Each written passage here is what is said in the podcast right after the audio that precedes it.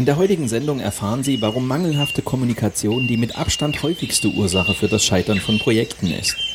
Dabei beschäftigen wir uns mit drei wesentlichen Aspekten, die das Thema so brisant machen. Kein Wunder, denn viele Projektleiter konzentrieren sich auf die fachlichen und technischen Herausforderungen und versäumen es, eine effiziente Entscheidungs- und Kommunikationsstruktur aufzusetzen. Diese ist jedoch erforderlich, um das Projektumfeld zu managen und gerade auch in kritischen Situationen handlungsfähig zu bleiben. Außerdem zeige ich Ihnen in der heutigen Sendung ein Kommunikationskonzept, das aus vier Bausteinen besteht. Also bleiben Sie dran und lassen Sie sich inspirieren von der 15. Episode meiner Projektsafari.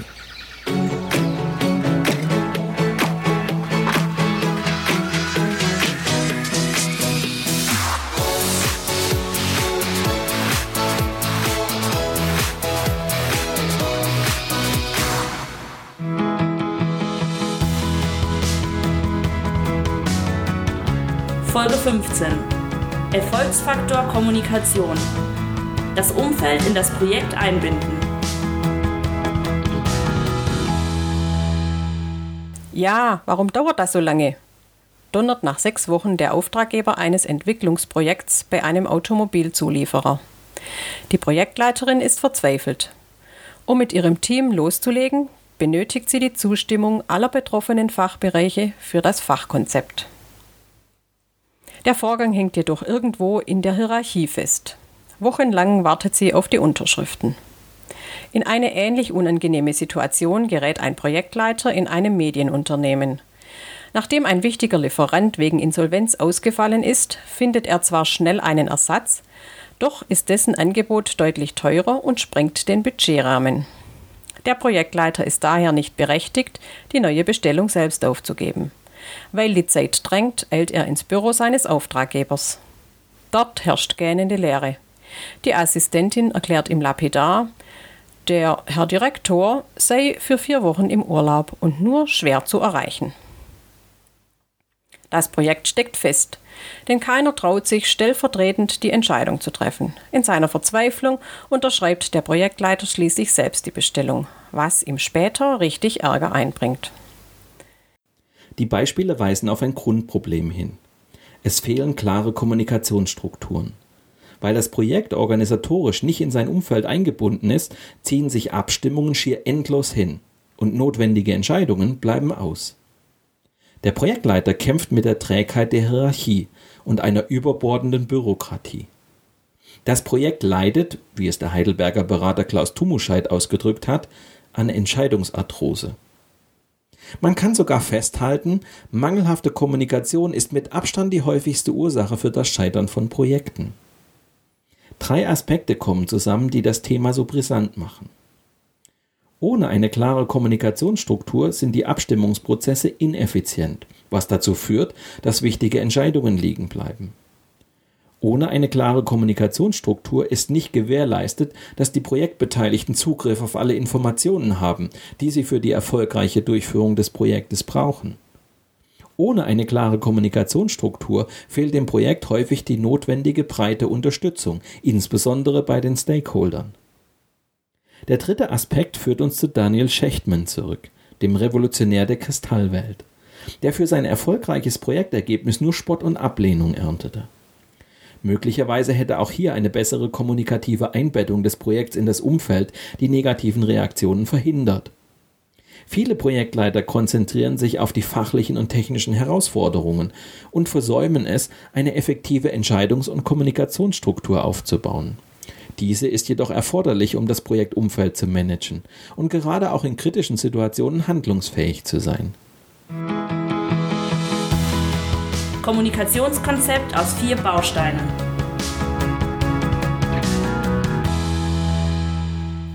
In Projekten hat sich ein Kommunikationskonzept aus vier Bausteinen bewährt. Kommunikationsplan, Lenkungsausschuss, Statusbericht und Delegationsregeln. Mit dem Kommunikationsplan regelt der Projektleiter, wer welche Informationen braucht. Er folgt dem Grundprinzip einer effektiven Kommunikation Aufgaben und Verantwortlichkeiten werden einander eindeutig zugeordnet. Der Lenkungsausschuss bindet das Projekt organisatorisch in das Unternehmensumfeld ein. Über ihn sind die Entscheider fest ins Projektgeschehen einbezogen. Das Projekt verfügt damit über ein Gremium, um in kritischen Situationen schnell Entscheidungen herbeizuführen. Der Statusbericht ist, richtig eingesetzt, ein machtvolles Kommunikationsinstrument. Gerade in kritischen Situationen kann der Projektleiter mithilfe des Statusberichts das Projekt steuern und alle Beteiligten zu effektivem Handeln veranlassen. In manchen Situationen kann der Projektleiter ein Problem oder einen Konflikt nicht selbst lösen. Klare Eskalationsregeln stellen dann sicher, dass das Problem schnell an die Stelle im Unternehmen gelangt, an der es gelöst werden kann. Sehen wir uns die vier Bausteine einer effektiven Kommunikationsstruktur im Projekt näher an. Baustein 1. Der Kommunikationsplan. Wird der Informationsaustausch im Projekt nicht systematisch organisiert, entsteht früher oder später ein kommunikatives Durcheinander. Jeder Beteiligte muss wichtigen Informationen hinterherlaufen, was Zeit und Energie kostet. Oder, schlimmer noch, bestimmte Informationen geraten in die falschen Hände. Dabei ist es gar nicht so schwierig, einen systematischen Kommunikationsplan zu erstellen. Die sogenannte RACI-Matrix, auch Zuständigkeits- oder Verantwortlichkeitsmatrix genannt, eignet sich hierfür besonders gut. In meinem Buch finden Sie die RACI-Matrix natürlich auch als beispielhafte Abbildung. Die RACI-Matrix führt Personen und Verantwortlichkeiten zusammen. Sie stellt dar, wer bei einer bestimmten Aufgabe welche Verantwortlichkeit hat. Die eindeutige Zuordnung von Projektaufgaben zu Personen und Organisationseinheiten schafft zugleich auch Klarheit für die Kommunikation im Projekt. Die Zuständigkeiten lassen sich unterschiedlich einteilen. So ist ein Mitarbeiter für die Ausführung des Arbeitspaketes verantwortlich, ein anderer hat für das Arbeitspaket beratende Funktion. Ein weiterer Mitarbeiter verantwortet das Budget, während der nächste lediglich über das Arbeitspaket informiert sein muss. Dementsprechend werden die Zuständigkeiten wie folgt angegeben. R wie responsible. Diese Person ist zuständig für die Durchführung der Aufgabe. Das heißt, sie ist verantwortlich im disziplinarischen Sinne. Sie ordnet entweder deren Ausführung an oder führt sie selbst aus. A wie accountable. Diese Person trägt als Auftraggeber die kaufmännische Verantwortung. Das heißt, sie genehmigt oder billigt die Aufgaben. Sie nimmt das Ergebnis ab und trägt die Kosten. C wie consulted. Diese Person trägt die fachliche Verantwortung. Das heißt, sie muss konsultiert und Entscheidungen mit einbezogen werden. I wie informed. Diese Person benötigt die Informationen für eigene Arbeiten. Das heißt, sie muss über alle Ergebnisse und Entscheidungen informiert werden. Die Darstellung erlaubt es dem Projektleiter, alle mit einer bestimmten Person verknüpften Aufgaben und Verantwortlichkeiten auf den ersten Blick zu erkennen. Es bietet sich an, die Erstellung der RACI-Matrix mit dem Projektstrukturplan zu verknüpfen.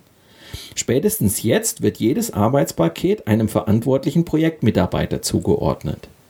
Die RACI-Matrix regelt nicht nur Zuständigkeiten und Verantwortlichkeiten, sondern beschreibt auch auf einfache Art und Weise den Informationsaustausch zwischen den Projektbeteiligten.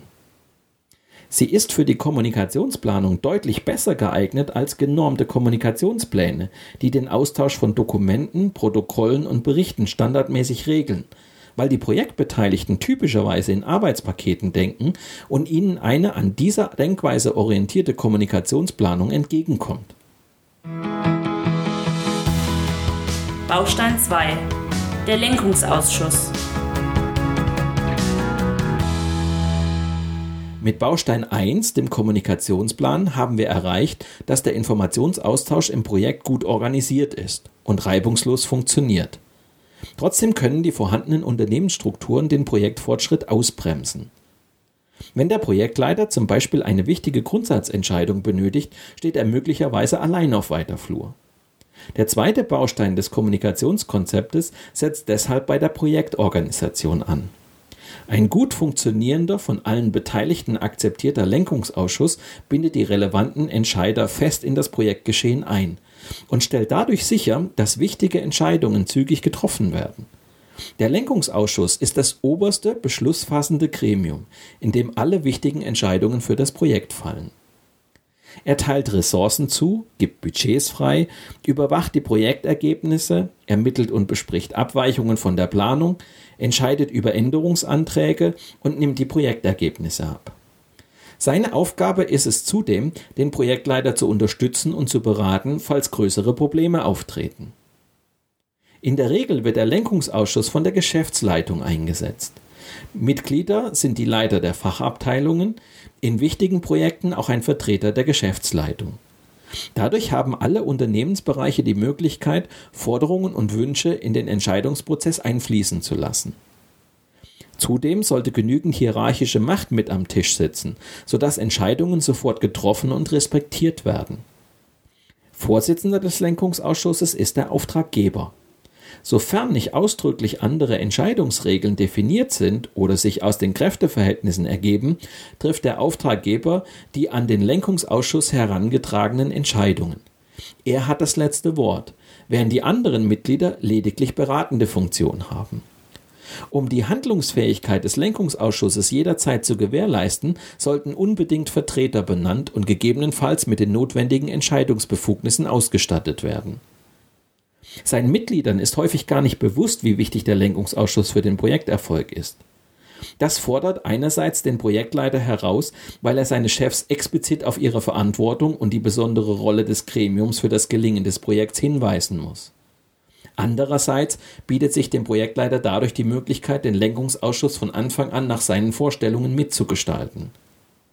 Wie oft der Lenkungsausschuss tagt, hängt davon ab, wie häufig der Projektleiter Entscheidungen des Gremiums benötigt, um seinen Projektplan einzuhalten. In den meisten Projekten kommt der Lenkungsausschuss alle vier bis sechs Wochen zusammen. In heißen Projektphasen kann aber auch eine wöchentliche Sitzung sinnvoll sein. Das Vorgehen bei sehr kurzfristigem Entscheidungsbedarf kann wie folgt geregelt sein. Im Falle einer wichtigen Entscheidung, die keinen Aufschub duldet, kann sowohl der Projektleiter als auch der Auftraggeber eine außerordentliche Sitzung des Lenkungsausschusses einberufen. Das signalisiert dann, die Projektsituation ist ernst. Darüber hinaus können sich Projektleiter und Auftraggeber auch zwischen den Sitzungen treffen, um eine Ad-hoc-Entscheidung zu fällen. Für die Sitzung des Lenkungsausschusses gibt der Projektleiter die Agenda vor, die sich, von Ausnahmen abgesehen, an folgenden Tagesordnungspunkten orientiert. Gesamtstatus. Der Projektleiter stellt den Gesamtstatus des Projekts dar. Er weist auf kleinere und größere Abweichungen hin und erläutert, welche Maßnahmen ergriffen werden. Meilensteinplan. Der Projektleiter präsentiert den Meilensteinplan und prognostiziert die voraussichtlichen Fertigstellungstermine. Projektrisiken. Der Projektleiter geht auf die derzeit wichtigsten Projektrisiken ein und lässt sich, falls erforderlich, notwendige Präventivmaßnahmen und Notfallpläne genehmigen. Entscheidungen. Der Projektleiter legt dar, welche Projektentscheidungen vom Lenkungsausschuss zu fällen sind und gibt Handlungsempfehlungen. Änderungen. Der Projektleiter berät mit dem Lenkungsausschuss über die Genehmigung von Änderungsanträgen und die daraus resultierenden Konsequenzen. Ob der Lenkungsausschuss seine Funktion gut wahrnimmt, hängt in erster Linie vom Projektleiter ab. Er sollte ein Interesse daran haben, das Gremium zu nutzen. Nur dann spüren die Mitglieder, dass dieses Meeting für den Projekterfolg wichtig ist. Das setzt voraus, dass der Projektleiter die Sitzungen gründlich vorbereitet. Wie die Praxis zeigt, machen sich viele Projektleiter, selbst bei großen Projekten, ohne Lenkungsausschuss auf den Weg. Das Projekt wird dann ohne eine institutionalisierte Anbindung an die wesentlichen Stakeholder durchgeführt. Das Risiko, dass Entscheidungen liegen bleiben und es zu erheblichen Verzögerungen kommt, steigt dadurch erheblich. Noch schnell einen Lenkungsausschuss zu organisieren, wenn es im Projekt Lichterloh brennt, ist ein aussichtsloses Unterfangen. Soll das Gremium auch in kritischen Situationen funktionieren, muss es eingespielt sein. Baustein 3. Der Statusbericht. Den liest doch sowieso keiner maulen Projektleiter, für die Statusberichte einfach nur lästig sind. Sie sehen in ihnen einen administrativen Overhead und halten sie schlicht für überflüssig.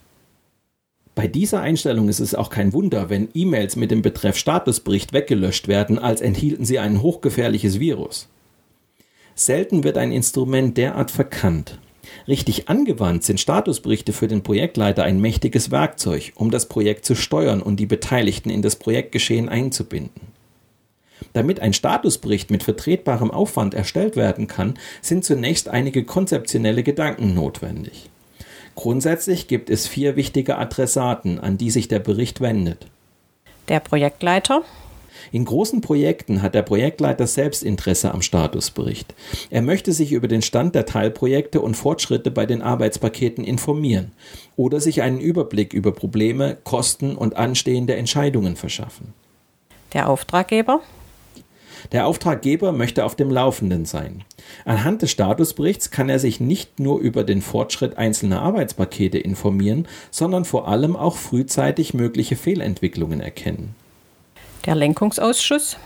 In größeren Projekten vertritt ein Lenkungsausschuss die Interessen der beteiligten Organisationen gegenüber dem Projekt. Daher besteht in diesem Gremium der Wunsch nach regelmäßiger Berichterstattung. Nur ein gut informiertes Gremium ist in der Lage, den Projektleiter in kritischen Situationen konstruktiv zu unterstützen und rasche Entscheidungen herbeizuführen. Das Top-Management. Projekte, die für das Unternehmen von großer Bedeutung sind, stehen meist unter besonderer Beobachtung des Top-Managements. Auch dort möchte man Fehlentwicklungen frühzeitig erkennen, um Auswirkungen auf die Geschäftsentwicklung des Unternehmens zu vermeiden. Bei größeren Projekten speist sich der Statusbericht inhaltlich aus den Berichten, die der Projektleiter aus den einzelnen Teilprojekten erhält. Sie sind zwar detaillierter und setzen sich teilweise auch aus anderen Bewertungs- und Qualitätsmerkmalen zusammen, stimmen jedoch in ihrer Form mit dem Statusbericht überein. Der Statusbericht hält Auftraggeber und Management nicht nur über Ergebnisse und geplante Aktivitäten auf dem Laufenden. Er benennt auch Probleme und anstehende Entscheidungen, sofern sie die Befugnisse des Projektleiters übersteigen. Formal kann der Statusbericht aus Fließtext oder Tabellen bestehen. Die tabellarische Darstellung hat den Vorteil, dass sich der Leser einen schnellen Überblick verschaffen kann, ohne den Bericht wirklich durchlesen zu müssen. Die Erscheinungsfrequenz hängt vom Projekt ab.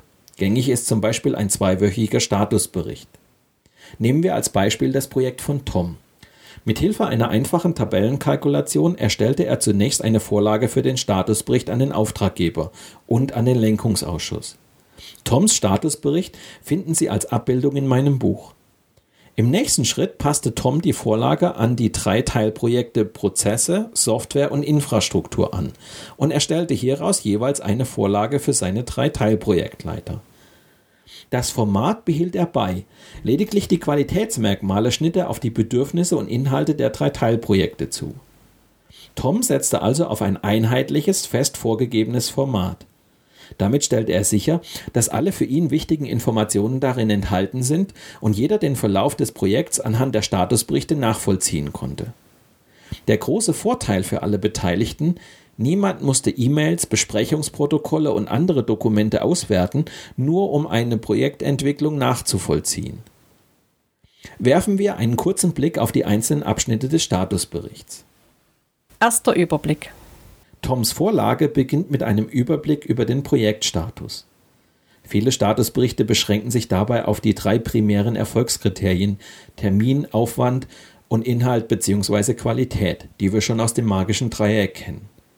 Tom fügte zwei weitere Kriterien hinzu, die ihm für die Bewertung seines Projekts sehr wichtig sind.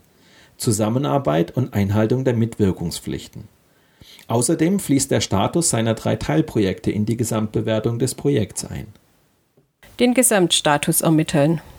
Für die Ermittlung des Gesamtstatus verwendete Tom eine einfache Formel. Jedes Qualitätsmerkmal wird bewertet und mit Ampelfarben hinterlegt. Gelb wird dann mit einem Punkt, rot mit drei Punkten gewichtet. Die Summe aller Qualitätsmerkmale ergibt den Gesamtstatus des Projekts. Eine große Ampel signalisiert den aktuellen Gesamtstatus. Für den Leser des Berichts die erste und wichtigste Information. Der Gesamtstatus ist zwar nicht viel mehr als eine mathematische Betrachtung verschiedener Teilaspekte des Projekts, doch diese sind sorgfältig durchdacht und auch auf einem zweiten Arbeitsblatt dokumentiert. Der Leser des Berichts kann somit nachvollziehen, wie Tom zu seiner Bewertung gekommen ist. Den Status der Qualitätsmerkmale schreibt Tom über die verschiedenen Kalenderwochen fort. So kann jeder Betrachter auf einen Blick erkennen, wie es aktuell um das Projekt steht und wie sich der Status im Verlauf der Wochen entwickelt hat. Allgemeine Informationen. Im allgemeinen Teil des Statusberichts beschreibt Tom in wenigen Worten die aktuelle Situation. Hier genügt ein knapper Überblick. Der Statusbericht ist nicht der Ort, um die Lage des Projekts in aller Ausführlichkeit zu schildern. Dann informiert er über den Projektfortschritt, der in den letzten zwei Wochen erzielt wurde und welche Arbeitspakete nun anstehen. Auch für die Erwähnung laufender Aktivitäten sieht die Vorlage ein Feld vor. Tom hat einen guten Draht zu seinem Auftraggeber, daher ist es für ihn kein Problem, die notwendigen Entscheidungen einzufordern. Dennoch nutzt er den Statusbericht, um den Entscheidungsprozess zu beschleunigen und abzusichern. Anstehende Entscheidungen kündigt er im Statusbericht an und diskutiert sie anschließend mit dem Auftraggeber im Vier-Augen-Gespräch. Wenn eine Entscheidung für den Projektfortgang besonders wichtig ist, setzt Tom auch einen Termin fest und unterstreicht so den Entscheidungsbedarf. Schließlich enthält der Bericht noch einen Abschnitt Problemfelder. Hier informiert Tom über aktuelle und drohende Schwierigkeiten und welche Maßnahmen er dagegen bereits eingeleitet hat. Er dokumentiert damit seinem Auftraggeber, dass er alles in seiner Macht Stehende unternimmt, um den Projekterfolg zu sichern. Was macht den Statusbericht zu einem so machtvollen Steuerungsinstrument? Seine Besonderheit sind die Ampelfarben, die den Beteiligten sofort den aktuellen Projektstand signalisieren. Bei Grün können sich alle zurücklehnen, das Projekt läuft nach Plan. Gelb weist auf Planabweichungen hin, doch hat der Projektleiter das Projekt noch unter Kontrolle. Er wird entsprechende Maßnahmen einleiten, um wieder zu Grün zurückzukehren. Steht der Projektstatus auf Rot, läuft das Projekt aus dem Ruder. Bei den Beteiligten leuchten die Warnlampen auf, denn der Plan ist akut gefährdet. Nutzt der Projektleiter diesen Ampeleffekt anhand klar definierter Kriterien, kann er aus dem Statusbericht ein hervorragendes Steuerungsinstrument machen, sowohl in Bezug auf den Auftraggeber als auch auf die eigenen Teammitglieder. Auch Tom möchte den Statusbericht als Steuerungsinstrument nutzen. Hierzu definiert er die Ampelfarben wie folgt. Grün. Alles läuft planmäßig.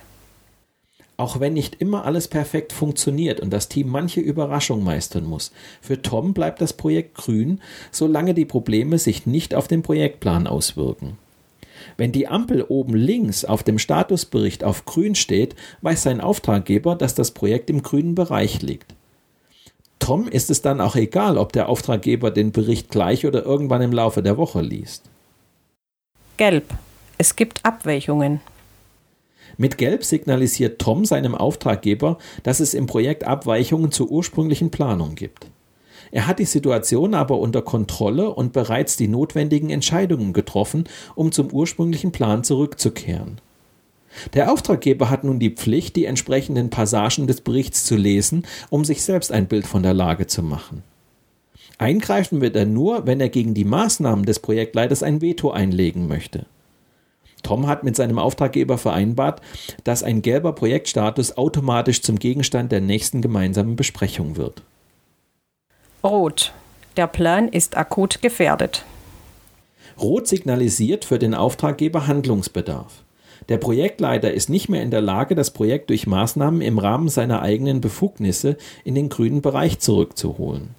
Es bedarf umgehend eines Gesprächs, um die Lage zu sondieren und eine Entscheidung herbeizuführen. Tom nimmt sich vor, einen roten Projektstatus seinem Auftraggeber telefonisch anzukündigen, bevor er den Statusbericht versendet. So vermeidet er, dass er und die übrigen Mitglieder des Lenkungsausschusses aus allen Wolken fallen, wenn sie die unliebsame Neuigkeit lesen. Denn rot bedeutet, das Projektteam kann den ursprünglichen Plan nicht mehr halten. Gebot der Stunde ist es, mit dem Auftraggeber und dem Lenkungsausschuss neue Bedingungen auszuhandeln.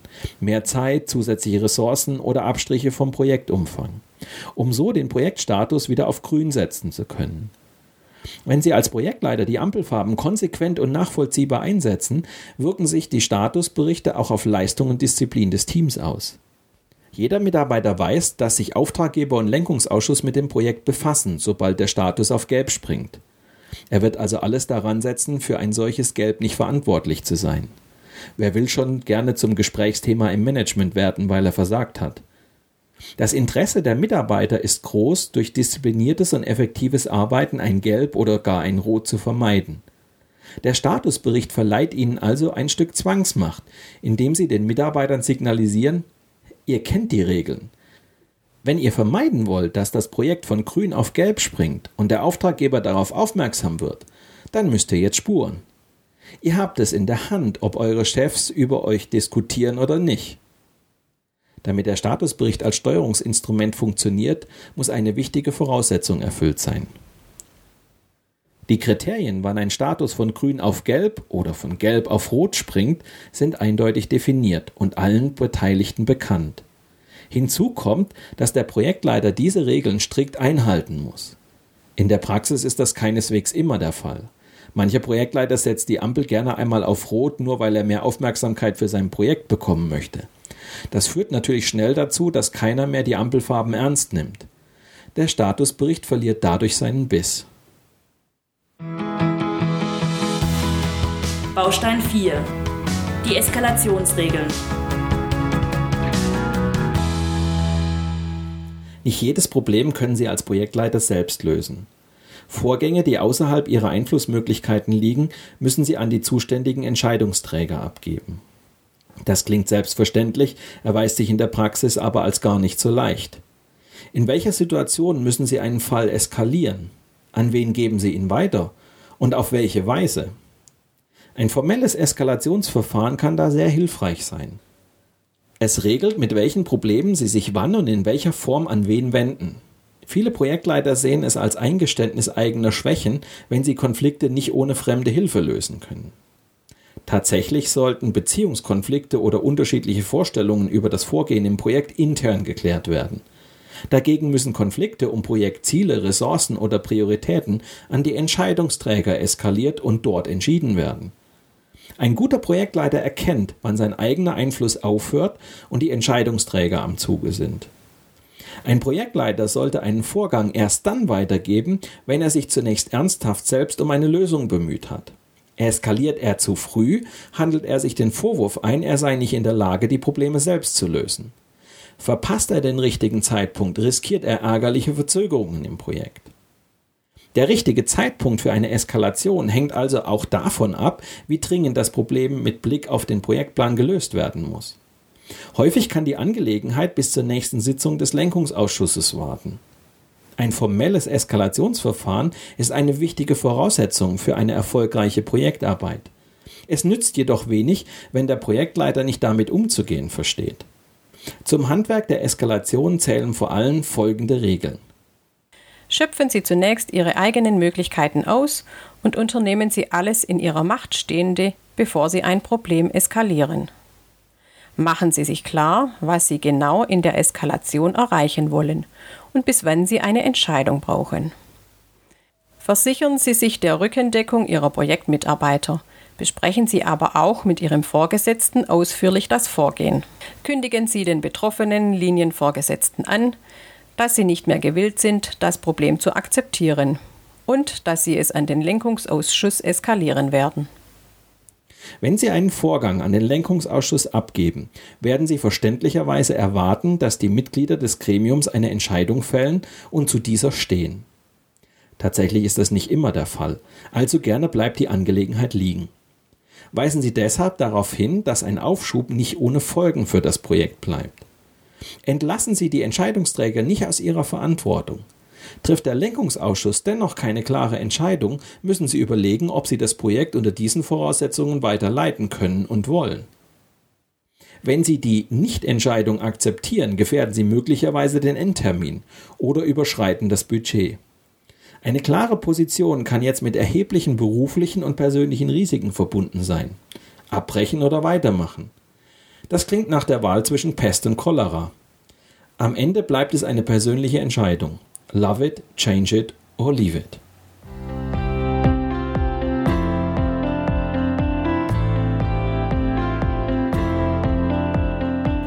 Tom notiert derweil in seinem Tagebuch.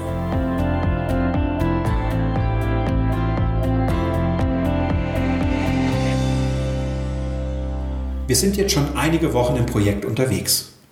Das Projektteam fliegt geradezu und auch meine Teilprojektleiter machen den Eindruck, alles im Griff zu haben. Nächste Woche tagt zum ersten Mal der Lenkungsausschuss. Deshalb habe ich heute damit begonnen, den Status der einzelnen Teilprojekte zu erfragen. In der eigens angesetzten Projektbesprechung hatte ich allerdings das Gefühl, dass mancher sein Teilprojekt besser dargestellt hat, als es ist. Ich glaube, da muss ich morgen noch mal mit etwas mehr Struktur ran. Am nächsten Tag schreibt Tom. Heute stand der zweite Versuch auf dem Programm. Ich wollte nun endlich den wirklichen Status meiner Teilprojekte herausbekommen. Diesmal bin ich strukturierter an die Sache herangegangen. Während ich gestern in einer Besprechung nach dem Status fragte, entschied ich mich heute für Einzelgespräche. Vielleicht ist es ja unter vier Augen leichter, mir die eigenen Schwierigkeiten zu schildern, als diesem Kreise der Kollegen offen zugeben zu müssen. Also marschierte ich bei jedem Einzelnen vorbei. Die Mitarbeiter bei mir antanzen zu lassen, wäre mir zu autoritär vorgekommen. Außerdem liegt der Überraschungseffekt auf meiner Seite, wenn ich am Schreibtisch meiner Teilprojektleiter vorbeischaue. Zu Beginn der Gespräche fragte ich immer erst nach dem Overall-Status des Teilprojekts. Liegt es im Plan oder gibt es kleinere oder größere Abweichungen? Außerdem erkundigte ich mich nach den Meilensteinen. Wann sind sie geplant? Wann werden sie voraussichtlich erreicht? War soweit alles im grünen Bereich? Konnte ich mich auf einen kleinen Plausch beschränken und mich mit einem Weiter so von dem Kollegen verabschieden? Lediglich bei Karin gab es Probleme. Sie hatte schon gestern den Eindruck gemacht, als ob sie mit Schwierigkeiten zu kämpfen hätte. Mit sorgenvoller Miene empfing sie mich in ihrem Projektbüro und sagte, die mangelhafte Mitarbeit des Fachbereichs hätte mittlerweile doch Auswirkungen auf ihren Projektfortschritt. Ich ließ mir schildern, was sie derzeit tut, um der Schieflage entgegenzuwirken. Gemeinsam überlegten wir dann, welche Problemfelder es gibt und wie wir die Risiken bewerten. Anschließend beschlossen wir, das Problem direkt an Eberhard zu eskalieren, also nicht erst bis zur Sitzung des Lenkungsausschusses zu warten. Vielleicht können wir dort dann bis nächste Woche schon konkrete Ergebnisse vorweisen. Es sieht einfach besser aus, wenn wir die Probleme im Lenkungsausschuss nicht nur vorbringen, sondern auch schon an ihrer Lösung arbeiten.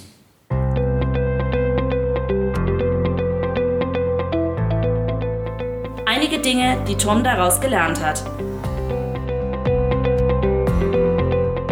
Erkundige dich regelmäßig nach dem Status deiner Teilprojekte. Nur so bekommst du ein Gefühl dafür, wie es um dein Projekt bestellt ist. Führe Vier-Augen-Gespräche mit allen Teilprojektleitern und zwinge sie, ihre Verantwortung für die Überwachung des Projektes zu erkennen und auch wahrzunehmen.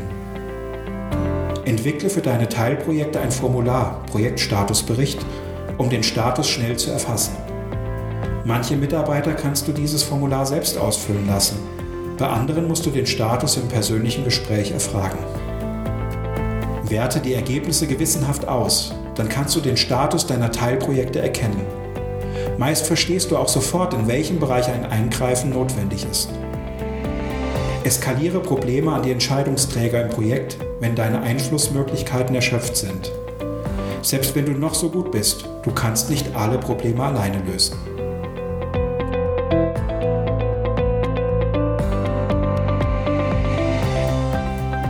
Zum Abschluss dieser Folge noch einige Survival-Tipps.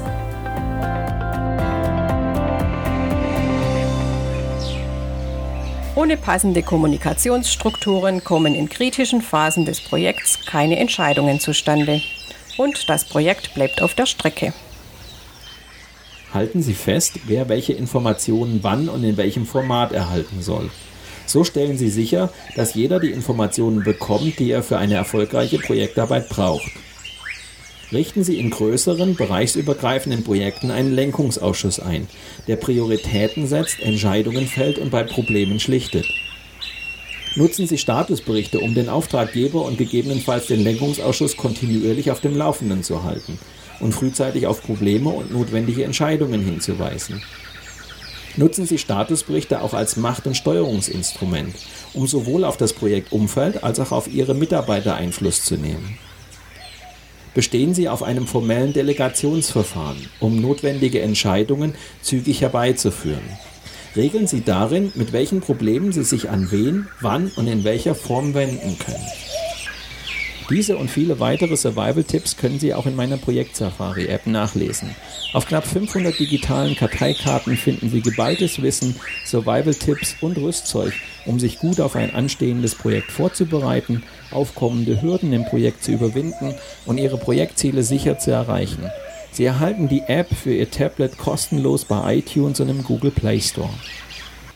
Weitere Informationen zu mir und meiner vielfältigen Arbeit als Trainer und Berater finden Sie auf meiner Internetseite unter www.projektsafari.de. Und wenn Sie Anregungen oder Fragen haben oder einfach nur mit mir ins Gespräch kommen wollen, dann rufen Sie mich an oder schicken Sie mir eine E-Mail. Die Kontaktdaten finden Sie auf meiner Internetseite. In der kommenden Sendung schließen wir die vierte Etappe meiner Projektsafari ab. Es geht nun noch darum, mit den Ängsten der Betroffenen umzugehen. Schließlich liegt es in unserem Interesse als Projektleiter, dass die Projektergebnisse am Ende auch von allen akzeptiert werden. Mit diesem Ausblick endet die 15. Episode meiner Projektsafari. Danke fürs Zuhören, empfehlen Sie mich weiter und bleiben Sie mir auch während der kommenden Episoden treu.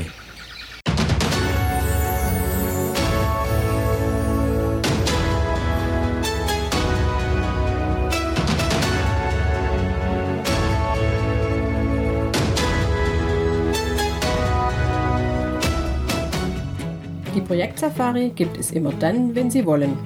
Zum Frühstück, im Auto auf dem Weg zur Arbeit oder abends auf der Couch. Nur zum Einschlafen ist die Projektsafari nicht zu empfehlen.